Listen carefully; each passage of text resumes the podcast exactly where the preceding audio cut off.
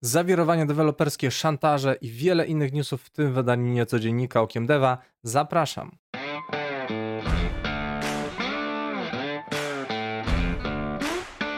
Witam serdecznie, nazywam się Grzegorz Wątroba, a to mój kanał Okiem Deva. Nadrabiamy kolejny tydzień, jeszcze dwa przed nami, by być na bieżąco, ale w dzisiejszym niecodzienniku y, bierzemy się za informacje do końca stycznia praktycznie i y, dzisiaj y, właśnie w niecodzienniku, czyli niecodziennym, nieregularnym podsumowaniu najświeższych wiadomości ze świata gier.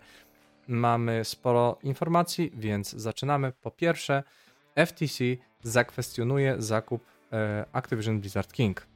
E, tydzień przerwy i wracamy do naszej ulubionej medialnej wojenki. Wychodzi na to, że Federalna Komisja Handlu w USA zakwestionuje zakup w odpowiedzi na wstępne informacje o ugodzie pomiędzy Microsoftem a Unią Europejską. Z racji tego, że brytyjskie instytucje wahają się, a wszystkie muszą jednogłośnie zatwierdzić operację, widać, że konieczne jest ustalenie wspólnych zasad na każdym z rynków, co musi ostatecznie zamknąć się na wiosnę, gdyż Unia Europejska wyda werdykt 11 kwietnia, a brytyjskie CMA 26, z czego jest to wynik wstępnych ustaleń, e, z czego wynik wstępnych ustaleń zostanie ogłoszony już w lutym.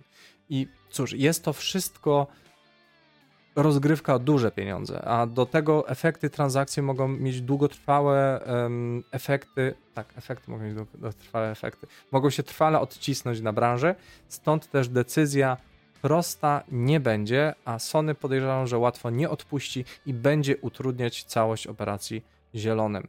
Idąc dalej, The Day Before, czyli pomyłka czy oszustwo.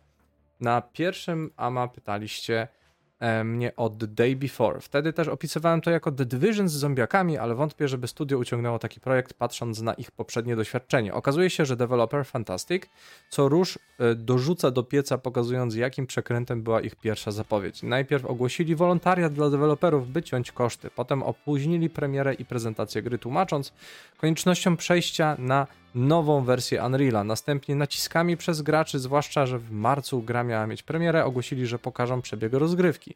Zaraz potem przesunęli samą prezentację, tłumacząc to faktem, iż ktoś wykupił ich znak handlowy, tym samym nie mogą użyć tytułu swojej gry, z czego Trademark The Day Before został kupiony długie tygodnie po ogłoszeniu gry. Poza tym, szczerze powiedziawszy, to w czym przeszkadza trademark, jeżeli można po prostu pokazać gameplay?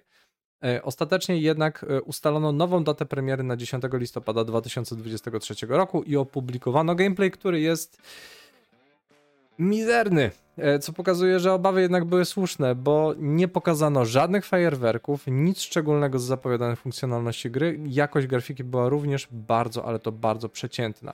Ogółem rzecz biorąc, deweloper zbyt pochopnie poleciał z e, marketingiem i obietnicami, nie jest w stanie teraz tego wszystkiego dotrzymać, co niestety odbije się negatywnie w odbiorze graczy, jak i sprzedaży tytułu. Niestety porwali się z motyką na słońce. Idąc dalej, szklany sufit dla indyków. Według specjalisty od marketingu gier Chrisa Żukowskiego, tytuł Indie musi zebrać 1000 recenzji w przeciągu roku, by algorytm Steama w istocie promował tytuł, brał go pod uwagę przy promocjach i pozycjonowaniu. Aktualna konwersja w tytułach Indie, tzw. Tak NB Point, wynosi 30, czyli jedna recenzja to około 30 sprzedanych sztuk. Z 12 tysięcy gier indie wydanych w 2022 roku tylko 550 było promowanych przez algorytmy i one właśnie przebiły ten szklany sufit dla małych deweloperów. Jeżeli chcecie się dowiedzieć więcej, dajcie znać. E, stworzę e, osobny felieton o tym, dlaczego tak się dzieje, dlaczego są takie trudności ze sprzedażą, jak w ogóle wy wygląda mechanika tej sprzedaży i pozycjonowania. E, bo sprawa jest naprawdę dość złożona i część z tej problematyki została poruszona w trakcie ostatniej audycji Gamecast między Mateuszem Szukajtem z Galactusa a Tom do której link znajdziecie w opisie. Tam będzie link na YouTube i na Spotify, gdzie możecie posłuchać przez prawie dwie godziny, jak gadam o tym, dlaczego gry się źle sprzedają. Idąc dalej, e, szantaż hakerów wobec Riot Games. Hakerzy stojący za wyciekiem kodu League of Legends zażądali od Riot Games 10 milionów dolarów. Przy okazji skomentowali, że ich zabezpieczenia są tak słabe, że nawet amator mógłby je złamać. Reporterzy potwierdzili już w wielu źródłach autentyczność samego haku i żądań oraz dotarli do konwersacji na platformie Telegram, gdzie hakerzy skontaktowali się z włodarzami firmy. Według dziennikarzy niki hakerów pokrywały się z nazwiskami byłych pracowników firmy, ale może to być akurat celowa dywersja atakujących. Żądający okupu zapewniają, że hak był wyłącznie dla zysku finansowego, po opłaceniu usunął wszelkie ślady po sobie, ale firma ma na to 12 godzin. No cóż, minęło kilka dni e, od wysłanej wiadomości, jednakże nadal nie podjęto żadnych działań, także podejrzewam, że to jest jakiś straszak, zebranie sobie uwagi i tak dalej. Zobaczymy, czy w końcu coś się faktycznie w tym zakresie zadzieje. Idąc dalej, spadek dochodów gier w przypadku Microsoftu. W trakcie ostatnich raportów finansowych Microsoft zarejestrował spadek zysku z gier o 13%, patrząc na dany rok do roku. Nie jest to zbyt dużym wróżeniem z fusów, że mogło być to przyczyną, e, w, przyczyną albo raczej powodem zwolnień w game dywizji zielonych, by zabezpieczyć odpowiednie liczby dla inwestorów. Z pewnością przyczynił się też do tego fakt, że wiele tytułów zostało przełożonych na 2023, co może w istocie przyczynić się do solidnego odbicia w tym roku, natomiast w tamtym z racji tego, że po prostu nie było tak głośnych tytułów, że ludzie masowo kupowali gry, no to Microsoft po prostu ma gorsze wyniki finansowe i teraz to balansuje między innymi zwolnieniami w dywizji growej. Idąc dalej, dywersyfikacja Halo. E, w obliczu problemów ze sprawnym rozwojem franczyzy, 343 Industries straci status jedynej firmy tworzącej gry z serii Halo. Firma ma sporo problemów z regularnym dostarczaniem zawartości do trybu multiplayer oraz usprawniania aktualnych gier i rozwoju nowych. Na domiar złego wielu weteranów serii odeszło z firmy, a dodatkowo zwolniło około 1 czwartą całego zespołu. Stąd też 343 Industries co prawda skupi się na rozwoju aktualnych tytułów, ale nowe być może wyjdą spod duta innych studiów deweloperskich. Być może nie wspominałem tego już e, na łamach niecodziennika um, o problemach Halo, ale 343 Industries ma bardzo dziwny sposób e, prowadzenia pracowników na kontraktach. Według mnie jest to kompletnie absurdalny pomysł, gdyż wiąże się to po prostu z um, przyjmowaniem kompletnie nowych ludzi do zespołu, ale mm, co 18 miesięcy zmieniają praktycznie pracowników, dlatego, bo po 18 miesiącach mają zobowiązanie do zatrudnienia ich na stałą umowę, przez co muszą płacić za nich więcej podatków, więc chcą sobie oszczędzać kasę przez rotację pracowników co 18 miesięcy, z czego zapewniam Was, że to jest najgorszy pomysł na świecie, dlatego, bo e, trzeba wtedy nowych pracowników adaptować, e, brakuje czasu na dokumentację, projekt ma z miejsca pod górkę, a dodatkowo gry z serii Halo bazują na wewnętrznym silniku Sleep Space Engine, którego trzeba się no, uczyć od podstaw, bo skąd można było się tego nauczyć wcześniej? Gdyby gry były na Unrealu, to wtedy no, ludzie już na pewno mieliby jakieś doświadczenie, zanim by przybyli do firmy, a tutaj muszą się go uczyć od podstaw, więc czas tak naprawdę na wydajny development jest bardzo ograniczony na przestrzeni 18 miesięcy, co jest po prostu absolutną głupotą według mnie i e, Dlatego firma odcięła sobie, myślę, nogi, jeżeli chodzi o e, wykonywanie kolejnych prac nad Halo. E, no i teraz niestety cierpi tego efekty. E, no bo cóż, to według mnie jest bardzo nieprzemyślane działanie, operowanie tylko na cyfrach, a jak już mówiłem, Games to jest branża od ludzi dla ludzi, więc e, takie działania nikomu nie przynoszą nic dobrego. Idąc dalej, CD Projekt Red zaczyna playtesty. E, CD Projekt Red wystartowało z programem playtestów dla nadchodzących gier. By się zarejestrować, potrzebujecie konta na GOG, musicie mieć więcej niż 16 lat i wysłać kwestionariusz. Playtesty będą organizowane w Warszawie, Bostonie i Vancouver. Zgłaszający się będą musieli podpisać NDA oraz opłacić podróż samodzielnie. Z miejsca muszę wyjaśnić pewne pojęcia, gdyż Sądząc po komentarzach w internecie, brakuje tutaj zrozumienia, czym jest playtest i playtester. Playtest polega na ogrywaniu fragmentu gry celu przekazania informacji zwrotnej, czy, dana, czy dany fragment jest dobry, czy nie i co deweloper może zrobić, by ją ulepszyć. To nie jest zastępowanie pracy działu QA, którzy analizują błędy i raportują je, tylko raczej playtest polega na zbieraniu informacji, czy aktualny stan gry mm, dobrze rezonuje w grupie docelowej. Robi się wtedy specjalne, osobne e, po danym playteście badania, gdzie na podstawie ankiet czy po prostu rozmów z danym playtesterem można zbierać na przykład informacje czy też sugestie o tym, w, którym e, w którą stronę warto pójść z danym tytułem czy daną mechaniką. To nie jest to samo co QA, to nie jest jakby um, wyzysk, e, żeby ludzie grali, żeby ludzie testowali tytuł za darmo.